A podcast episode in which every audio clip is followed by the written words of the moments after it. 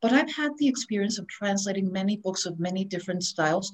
All of them have been bestsellers for one specific reason. So, uh, reason, Ari, publishing houses only request translations of best-selling material. That's the only thing because of um, financial constraints that's the only way that it can be done so it's very it's a very high level of responsibility for a translator they need to do a very good job because this is a book that is known to be a bestseller and it will it must become a bestseller in the language you're translating it into.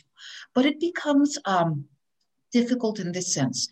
There it's not so much a language thing but more of a tradition of writing or a writing style that is used in different cultures.